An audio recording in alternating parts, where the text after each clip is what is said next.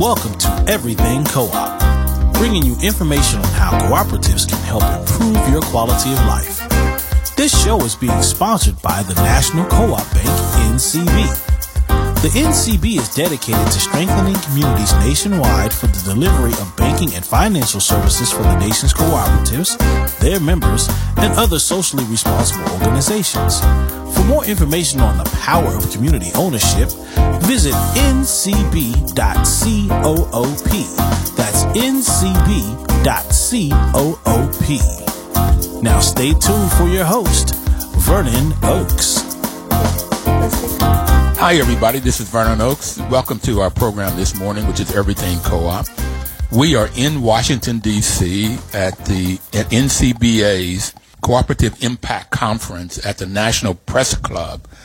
Every year, NCBA, with some of its sponsors, will bring in young scholars, uh, leaders and scholars, cooperative leaders and scholars. And we have four of those today sitting around a table that's going to tell us about themselves and what they do. So the first one is Lesly. Lesly, good morning. Good morning, everyone. Thanks so much for having me. I'm glad you're here. So, where are you from and what kind of education do you have? Yeah, so I am over here from New York City, and I attended the City University, uh, City University of New York, specifically at the City College of New York. So we have many branches. I did my bachelor's in economics and international studies there, and I pursued a certificate program at the graduate level, the School of Labor and Urban Studies. School of Labor and Urban Studies. And your nationality? Where your family from? Family is originally from Ecuador, so Ecuador. Uh, yeah, Ecuadorian. Okay, pues buenos dias. Good morning. Buenos dias. okay. And how did you get into this co-op world? That's a story, and I think it's very non traditional, and again, because of lack of opportunity for us that we have in, in you know, in, in college and also in the education system to learn about cooperatives. But I like to think I'm very uh, lucky in the sense of how I was able to connect with cooperatives. So, again, I'm an economics major, and my traditional path would have been to enter the field of finance enter the field, field of finance and follow a career path in corporate.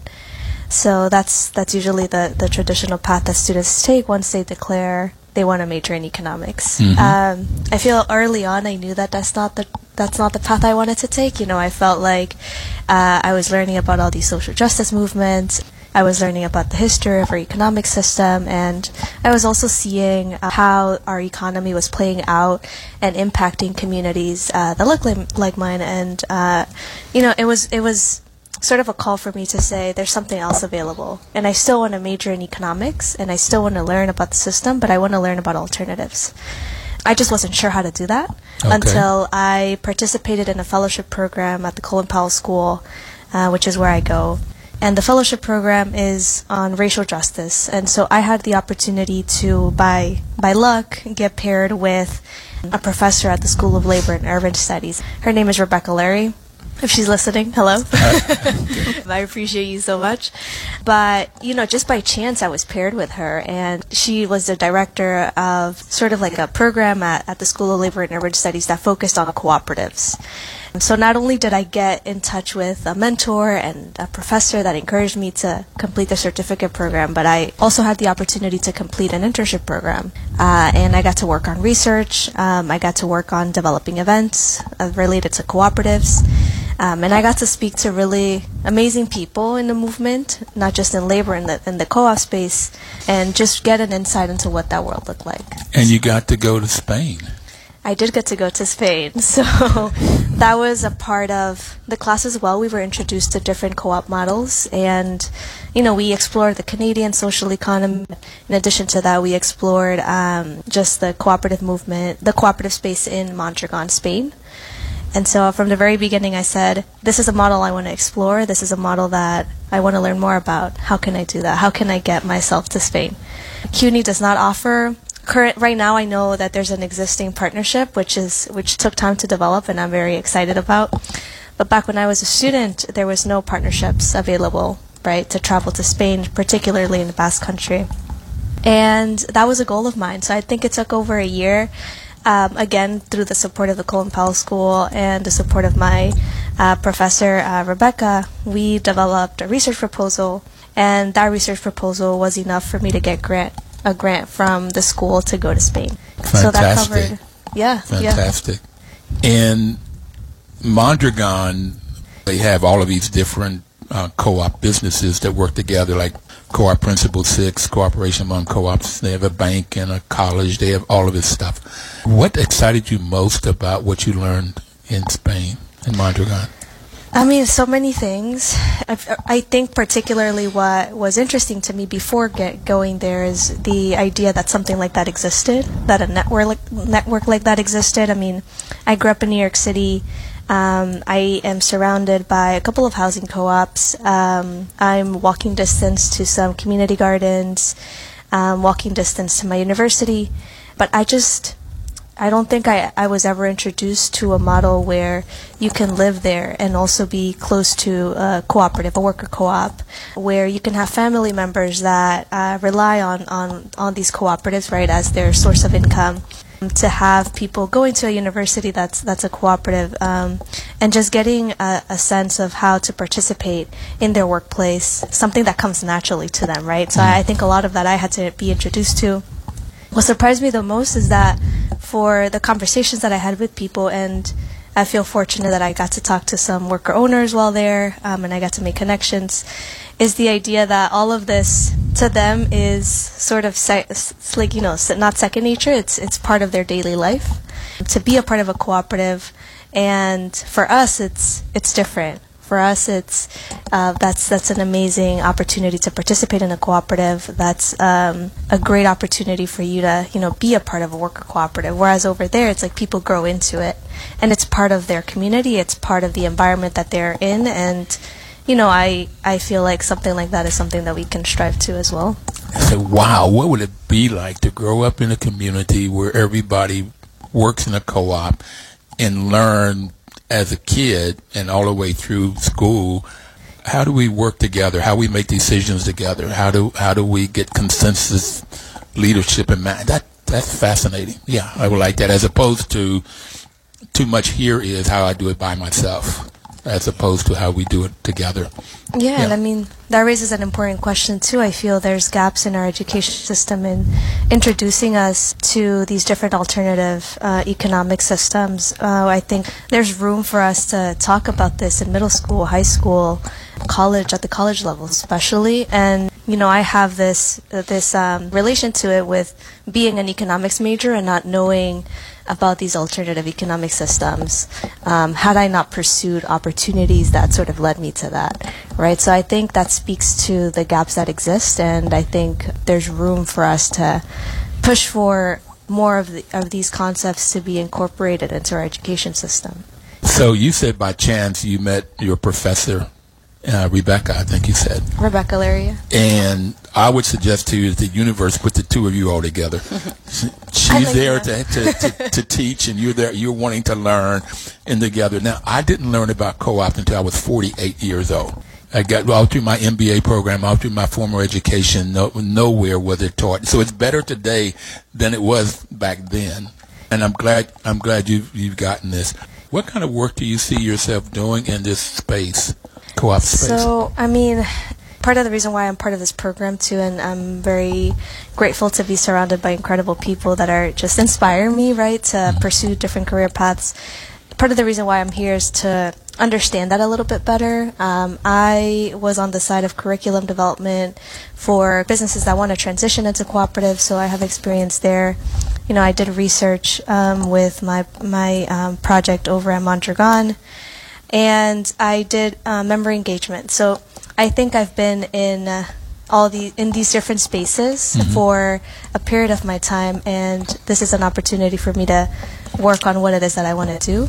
But I have a passion for learning about international cooperative systems, right? So Mondragon being one of them, and I've traveled over to Cuba. I traveled to Mexico. I'm going to Puerto Rico towards the end of October and I'm sort of putting together this idea of how can I learn or position myself in an opportunity that, that allows me to support cooperatives at the international level, but also learn and take from each of them key parts that make them successful.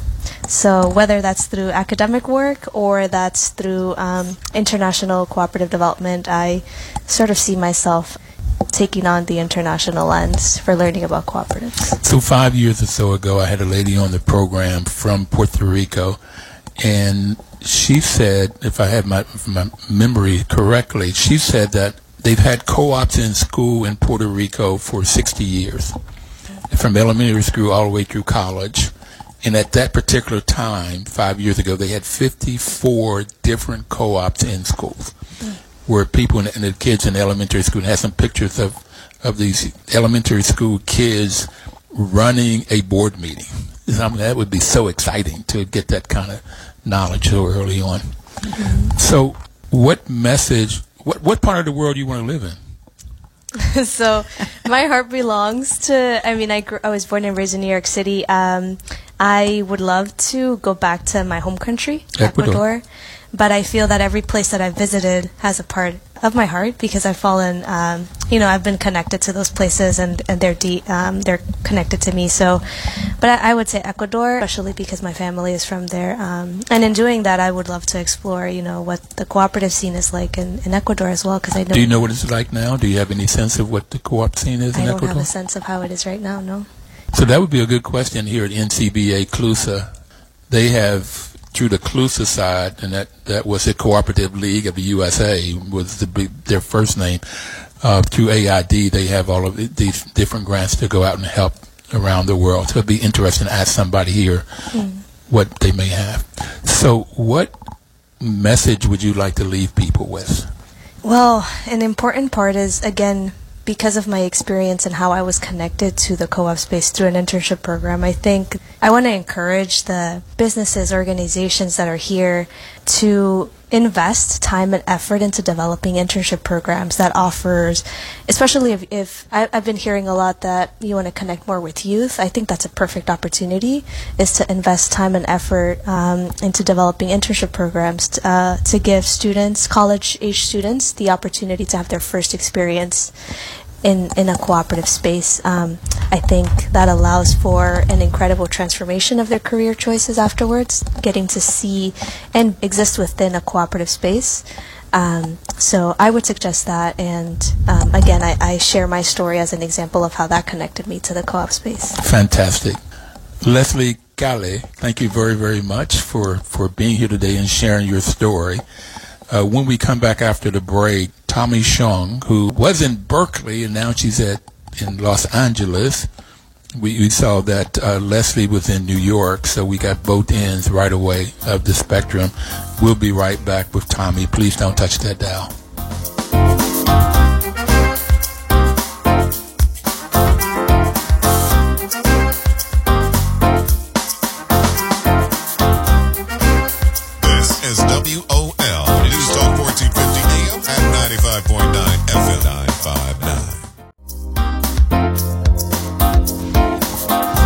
Welcome back, everybody. This is Vernon Oakes, and the program is Everything Co-op. In the last segment, Lesly Calle from New York uh, talked to us about her career path and where she wants to do in this co-op world. And right now, Tomi Chung from originally Berkeley and now in LA. Good morning, Tomi.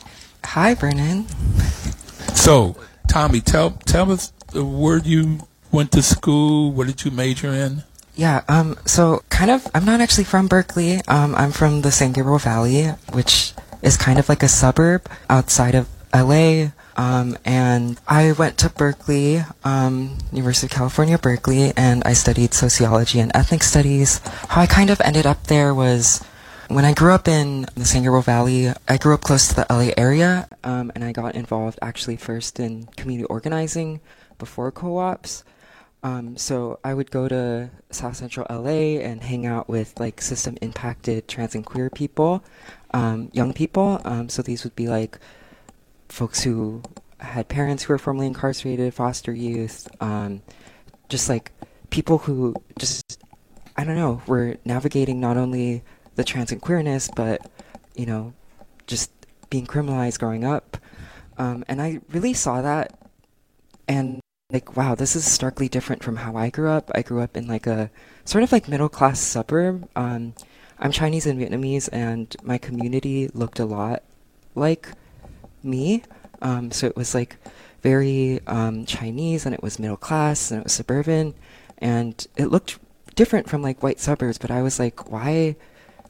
What's this disparity happening? And I'm I'm like going to South Central LA to organize with people, and like, you know, it just looks different. Like the struggles we were navigating were different, um, and I. I got involved in other community organizing in Chinatown, and um, I think I just started to f- learn about just like these like I don't know these like class struggles, the the struggles that people were navigating, and mm-hmm. um, I didn't think that going to Berkeley would help me like I don't know, I I didn't think that it would help me solve all the problems, but I think that like you know if I go to Berkeley and I study sociology and ethnic studies, I'll be able to kind of understand, understand. and analyze like and talk about this better. Um, so that's how I ended up there. Um, but I think like I, I just think that not involving myself in community outside of Berkeley was where I actually grew the most. I think politically, philosophically, and all that stuff.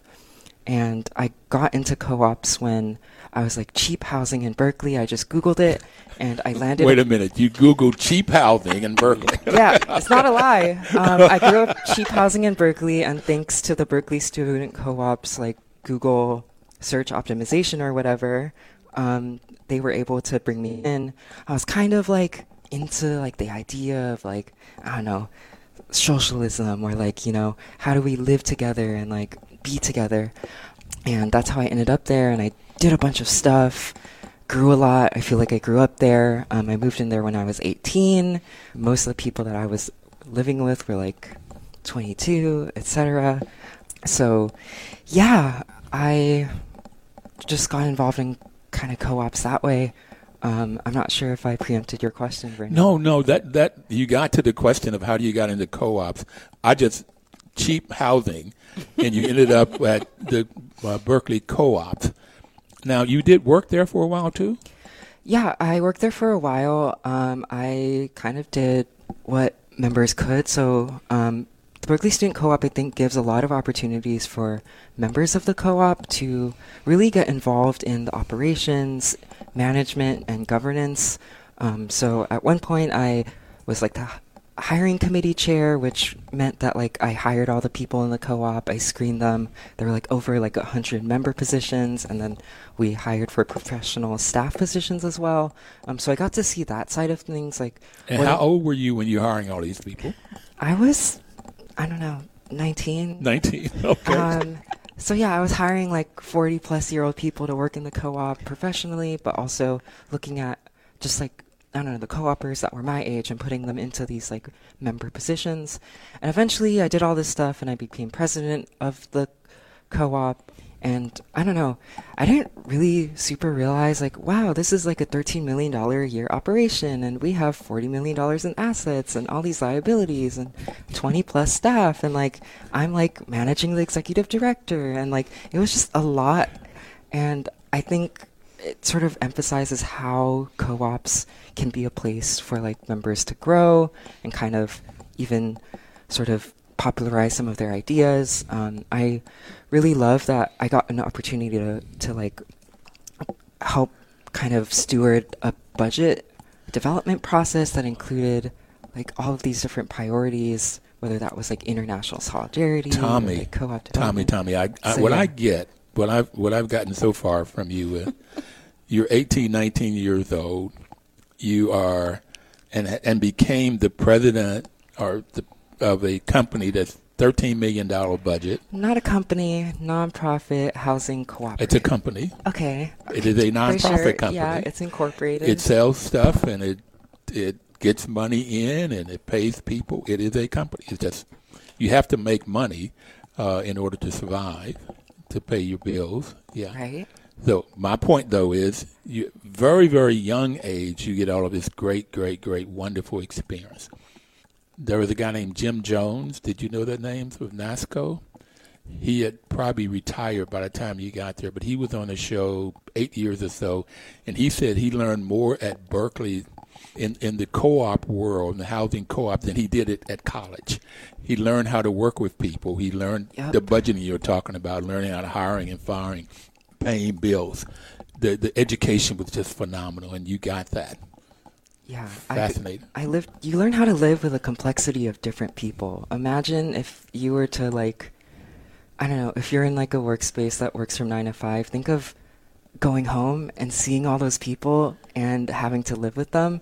and so you just learn, I don't know, to understand people more, have more patience, learn about a lot of different things. And so I'm really glad that I got my kind of upbringing there and I kind of use that as sort of a springboard to get involved in other co-op kind of organizations and um, so yeah, that's how I ended up in my current role, which is president of the North American Students of Cooperation, better known as NASCO.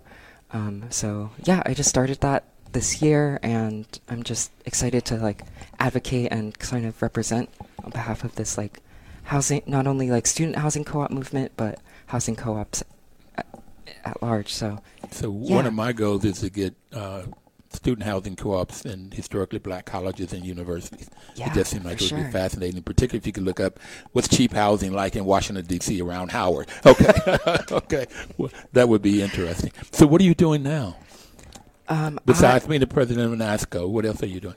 I am a geography PhD student um, at UCLA. So um, I am currently living at UCHA, which is a 500 or so member co op there.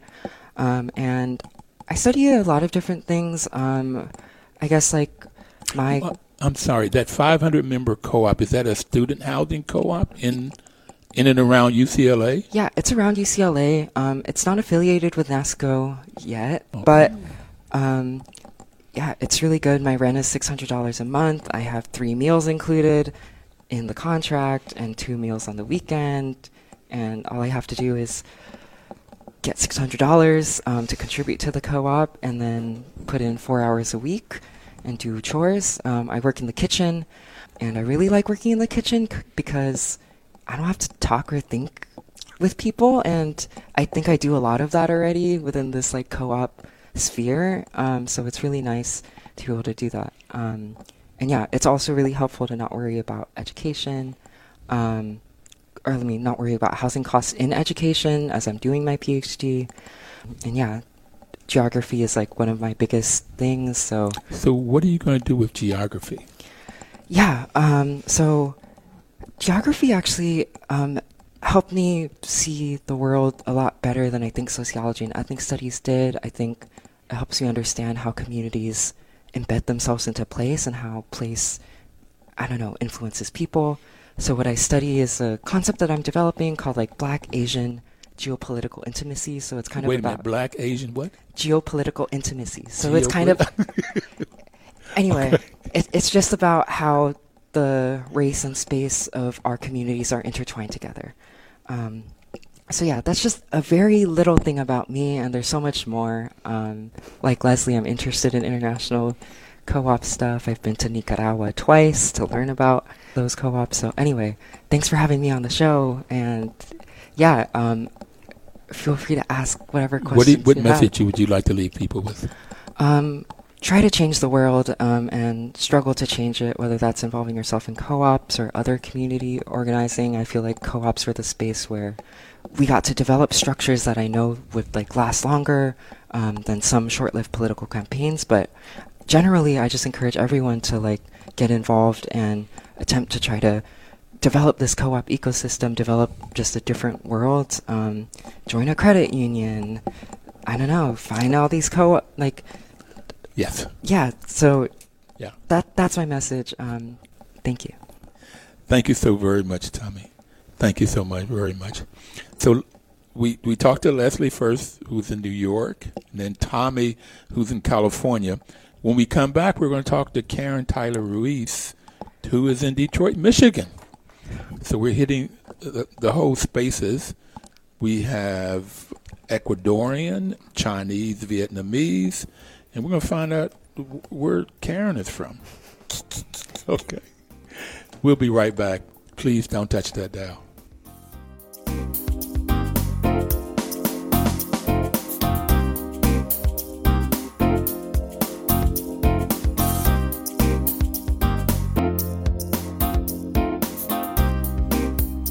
Welcome back, everybody. This is Vernon Oakes, and the program is Everything Cooperative.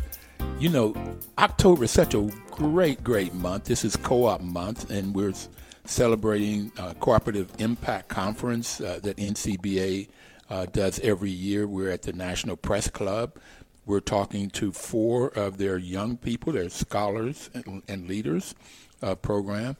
Uh, we talked to Lesly and then Tomi, and then we're going to talk to Karen here in a minute but October is also great because it's my birthday. I'll be 76 years old next Saturday. This coming Saturday coming up. Uh, so it's my birthday. It's co-op month, and we started this program 10 years ago, October. So October is such a, a great, great, great, great month for us. So Karen, you can talk to us about you. Where did you go to school, grow up, and how did you get into co-ops? So thank you for having me on here, and thanks everyone who how I was chosen even to be on this show today. So thank you very much. And I also have to say, I'm really amazed. I, I didn't know this much about you, Lesly or Tomi. I'm like, whoa, kind of blowing my mind here. So um, just, I love. I'm so glad I'm in your presence, both of you. We'll hear next from Adrian. I'm from Detroit, Michigan, born and raised. Um, went away to school in Iowa. It seems so long ago now, and I studied abroad. I, I, had an opportunity to study in the University of Seville for a year. I came back, um, worked in nonprofit work and advocacy, and then went off to the Peace Corps and was placed in Costa Rica. And I, I am bilingual. I had studied it, and then all of my stuff just kept me getting better. And bilingual Spanish English. See, sí. uh, yes, bilingual okay. Spanish. See, that's not bien. Um, and uh, did all of those things. I, I while I was in both of those countries, I did see the world of co-ops, but I had no understanding whatsoever about what that meant. So fast forward, I, I got involved with community economic development as a career choice back in the United States. I came back to Detroit, married, got married, had a baby in Costa Rica, came back to the United States, then started working in this this field and started in affordable housing. I worked at a community development fiscal intermediary, CDFI, grants and loans to the community to get housing. So was that a limited equity house, a limited equity no, co-op? at that time, all we did was low-income housing tax credits, which is a different okay. kind of way to get affordable housing, and then single-family subsidized um, with yeah subsidies. So I, yeah, that's that's very interesting so did that and um, did a little bit of personal finance coaching for the community, creating a program like that. Moved into workforce development um, and providing um, resources. How do you do this? And you look like you're 25. Ah, uh, but I'm not. How do you do all that? so I'm in this program. I am not a young community leader and scholar. I am new to cooperatives, but not new to the working world, so oh. to the world of this this stuff. So that's how I came into co-ops because I um, I did the um, workforce development for a number of years. I managed. Uh, a workforce development fund, so it's a lot of funders putting money into it and trying to pull the um, employees and workers together to try and figure out things. It was a very it, that I learned a lot. I learned a lot all, all the way along the way, but the way I talk about my career is I'm trying to keep every man and woman's money in their pocket. So it's really just try to so you can live, right? So you should be able to have quality housing, quality living, work fun, everything. Just just and that's but keeping that money in your pocket. So all of these things, I think of it holistically. These are all the ways you have to do it to keep there.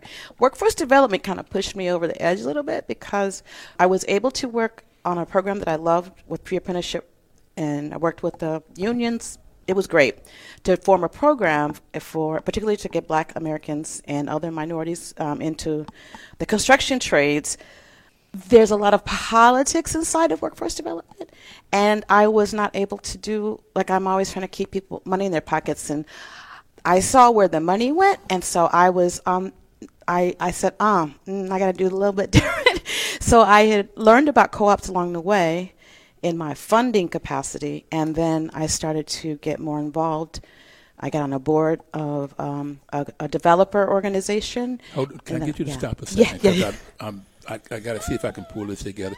I really like the idea of you trying to get some money in my pocket. Okay, I like that part. Okay, so you had learned about co-ops, then you go into the construction trade, and you see that folks are not able that work in these construction trades, the ones that are workers can't keep money in their pocket. You I see where the money goes. I'll say it a little differently. Okay. That program I thought was fantastic because the resources went to people to figure out how to get into the trades, which was a sticking point in Detroit for particularly black and brown people Okay. in this day and age. The whole workforce system and where the money was flowing to get people trained, that program in itself I thought was great. Other programs that I were involved in, I didn't think were as great because the money, most, I would say a good chunk of the money landed with the employers to work with the the with the workers, but not enough of it in my mind in terms of the way the system is set up. And I knew I was not going to change that system. Okay, so here, what I'm hearing you say, if I got it right, is you're in this program, and the people that gets the grants that run the program, they get the money. The people that they are training don't get as much money. You- no, they get to be more. trained, Yeah.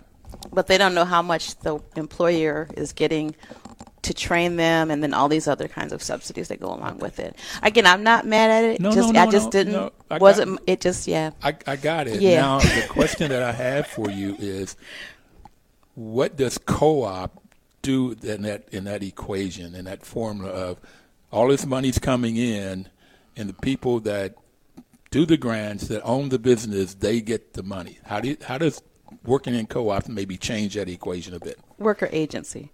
So the it, the individual has agency, and particularly in workers co-op. So as a worker owner, you no you work there, you get wages, but you also own it. So you you also have to be involved with the day to day you in both the profits and the losses. You have to be educated about the business because you have to help make those decisions when you're a, a worker and you're like, I just want a raise. But if you work there and it's like that raise means we're not going to make any profit next year, then you might pause a little bit.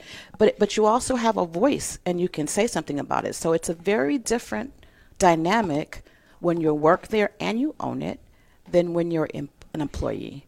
And I thought that was a much better way to lift people up, keep money in your pockets, and you become a better citizen, a better person because you have to be way more engaged. And it's not a management me thing, you and I against man. No, because you are part of it. So Oh, you're part of management. you got it. You you. It's all. It's all of it. I think that's wonderful. And we, democratic governance.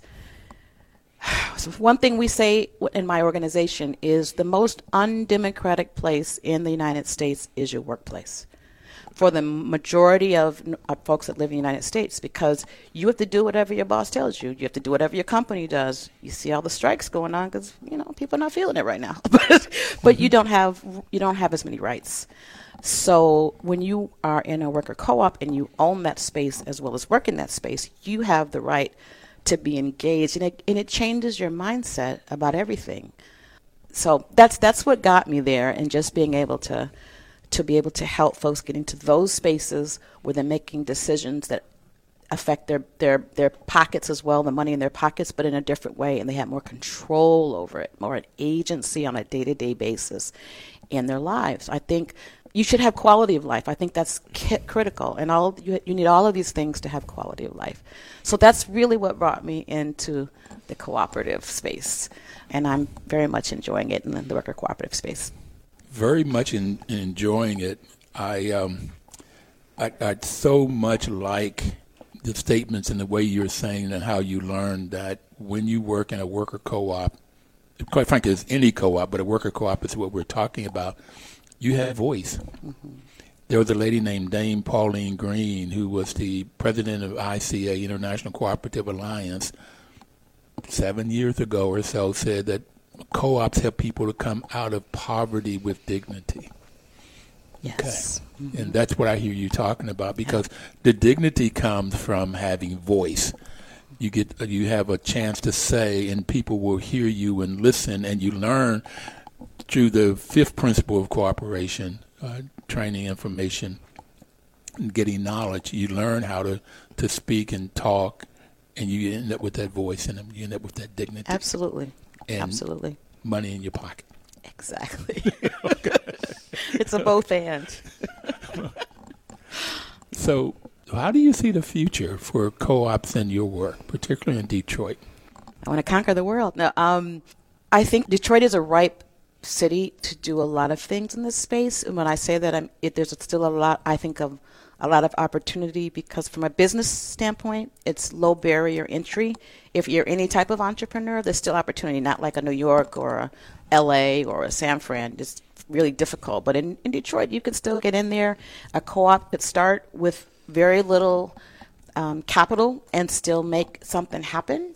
And there's a robust entrepreneurship support system. Not 100% co-op friendly, but you can access some of those supports to work on your co-op. So I think there's an opportunity there. Our organization is focused on worker co-ops and having businesses sell their business to workers, so you get a bigger impact right there because workers come, become owners immediately. But there's also an opportunity in Detroit specifically for housing co-ops to, to take a look at that one more time. There are they exist. I think there's more opportunity in that space too. Because again, we're not there. We're moving up to those costs. So you see a lot of opportunity for co-ops in Detroit. Yes. So what about the co-op, the D- Detroit co-op? Detroit, Detroit People's Food, Food Co-op. Yes. yes, that's an amazing one. I am a member of the Detroit People's Food Co-op. It's an amazing journey. Um, I'll be. I, I've been watching the leaders, Malik Yakini and many others, who created a food. He did a lot of things. He got people engaged in agriculture again, like kind of going back the to farm. the roots. Of, right, your the farms. Farm. Where does your food come from? Understanding that with youth, and then talking about food security, and just kept bringing people in that way. It's right now. It's resulting in the Detroit People's Food Co-op, but it's a journey that was very intentional of bringing people along with them by engaging them in understanding where the food food grows. So I'm a proud member in that organization, um, like many, many others, and it should be opening up in the beginning of 2025. So I understand that you're building a building there. Yep. That's two, almost, almost, done. Mm-hmm. Almost 2,000 members building a building there, yep. and it will be finished. And you raised $20 million in 13 years. That's correct. And I'm not going to say I'm a member. I'm going to give that over to all the folks that worked hard for the last 13 years because um, I, I, I was involved only as, as a member and supportive in my other roles, but I, I never take the credit for all of that. No, um, no. It is black led. I'm very excited about that. Um, and I think everybody that's black in Detroit and around Detroit should be a member no matter what. That's how I feel. and others. I'm not saying exclusive, but if you're black, you should be a member. It's power. And it's only hundred dollar membership fee. Two hundred. Two hundred. Two hundred dollar okay. for membership, but you could pay over time. Thank you so very much. Thank you. We're going to go into our final break, and when we come back, we're going to talk to Adrian, who lives in Boston, but his family's from Cuba and Chile. Yes. So I want to hear from him about his co-op experience. It has been so much fun talking to Lesly, Tomi, and Karen about what they have been doing and where they're going and, and uh, how they're going to impact the world. We'll be right back. Please don't touch that dial.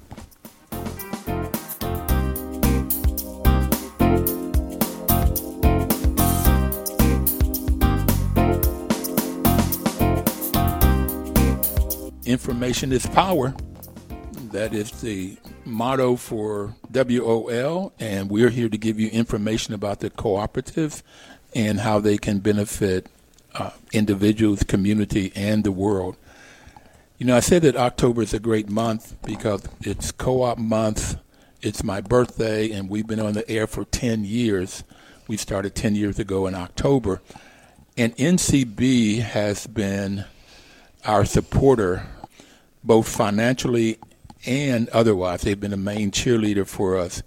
NCB's mission is to support and be an advocate for America's cooperatives and their members, especially in low income communities, by providing innovative financial and related services. They do a great job and they've just been a great, great partner. Now we're going to talk to Adrian Roman. Good morning, Adrian. Good morning. Thank you for having me here. Thank you, thank you, thank you, thank you for being here. Where are you from? Where did you get your education, and how did you get into the co-op world?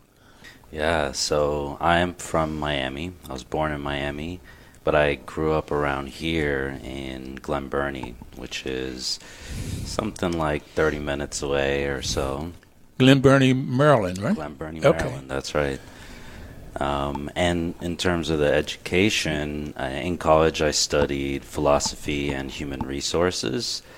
And That's an interesting mix: philosophy and human resources. Okay. Yes. Yeah, it happened in an interesting way. I was I was taking some philosophy courses and I was like, I'm gonna do business. I'm good at math. I wanna, you know, sustain myself. But as I kept going with the classes, I was like, you know, I don't think I can do this business world, at least the way it was presented at my school and philosophy just kind of ignited my heart and I was just like this is the direction I want to be Fantastic. Fantastic. So in addition in in terms of the education um, I did something called an al- alternative MBA through Lift Economy um, it's called the Next Economy MBA and um, some mediation certifications, meditation certifications as well. So the education um, continued outside of the university. What school was that? The alternative MBA was with Lift Economy. It's a group of consultants. Okay. Okay. And then the mediation was with Seeds in Oakland, and the meditation certification was with Center for Creative Inquiry in Berkeley, California. okay. You got a breadth of, of knowledge here. Okay. All right. And how did you get into co-ops? I got into the co-op world. I lived in an intentional, a Buddhist community in Berkeley, and that's you know I lived there, I worked there, I studied there, and over time they asked me to uh, develop a program to bring in diverse youth, which is a, ma- a, a big issue for a lot of organizations, and definitely for Buddhist communities.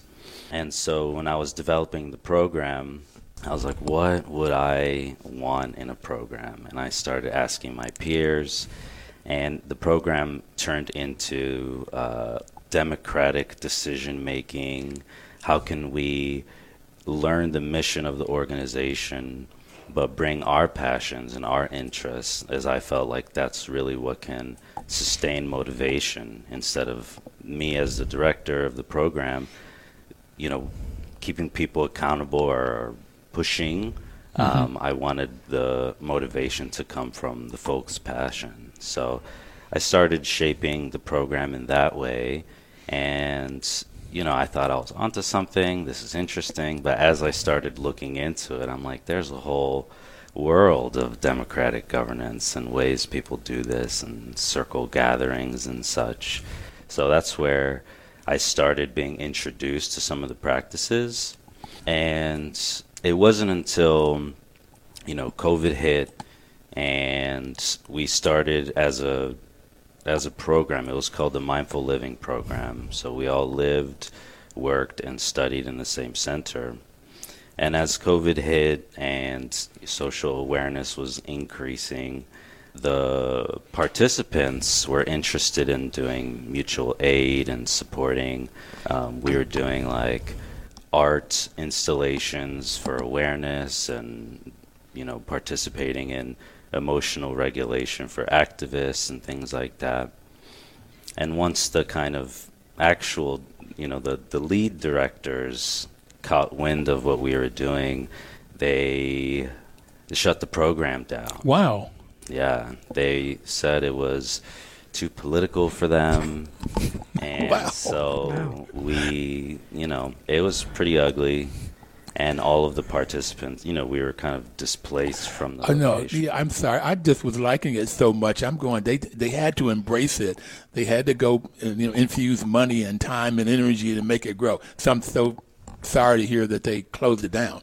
Yeah, um, yeah. It was the community was so strong too. Like we having it shut down was um, something I'm still processing today, and yeah, I mean the way the community worked, like we were a little bit siloed, So once the higher ups kind of found out, uh, and so when that happened, I was like, you know what? We need actual power, not like a petri dish of power, but we need real power in these programs and the way that we work together.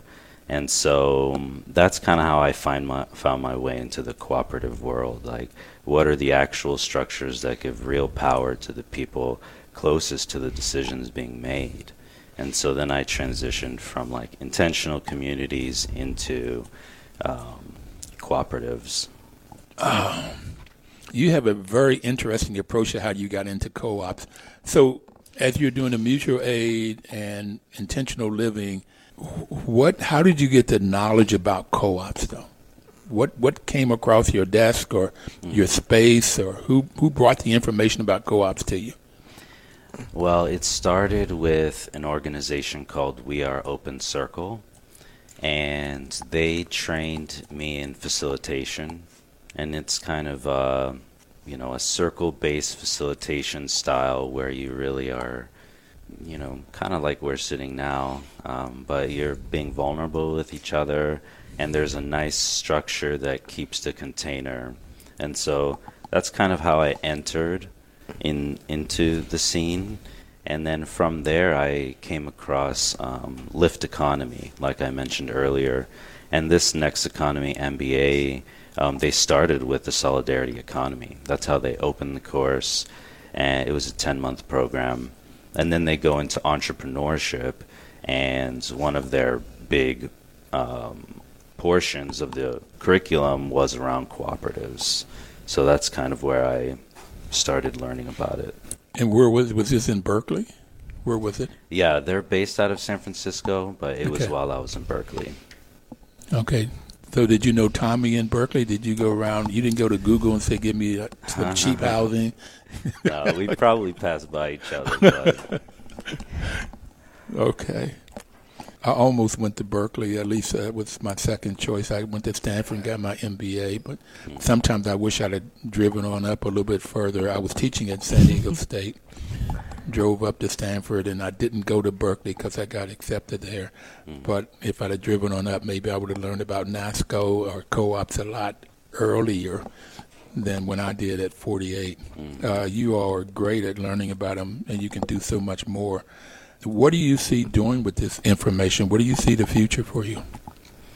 You know, there was a talk at this conference by Reverend Brown, and, you know, he's a, a reverend for black churches. And the way that he's working with the churches is like um, creating mutual aid through the community, the closeness that's built through the churches. And so, my personal mission is um, how can contemplative practices, which is my my background, inform the cooperative world, and how can the cooperative world inform where contemplative practices are being taught? And by that I mean, what is embodied listening? what is it to be in a collective? How does it feel to kind of connect with people, and, and how can we do that with practices and, and build that? Like, I want to focus on intentionally building that connection. Fantastic. Fantastic.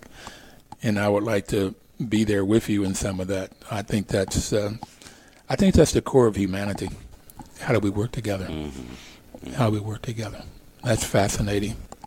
Um, I just want to give a shout out now to CDF, Community Development Foundation, for bringing the four of you all, getting and setting this all up, in particular, Christy Boyette, who's just been a great friend in helping us to pull it together. Adrian, uh, we only have a 30 seconds. Do you have anything you want to close us out with?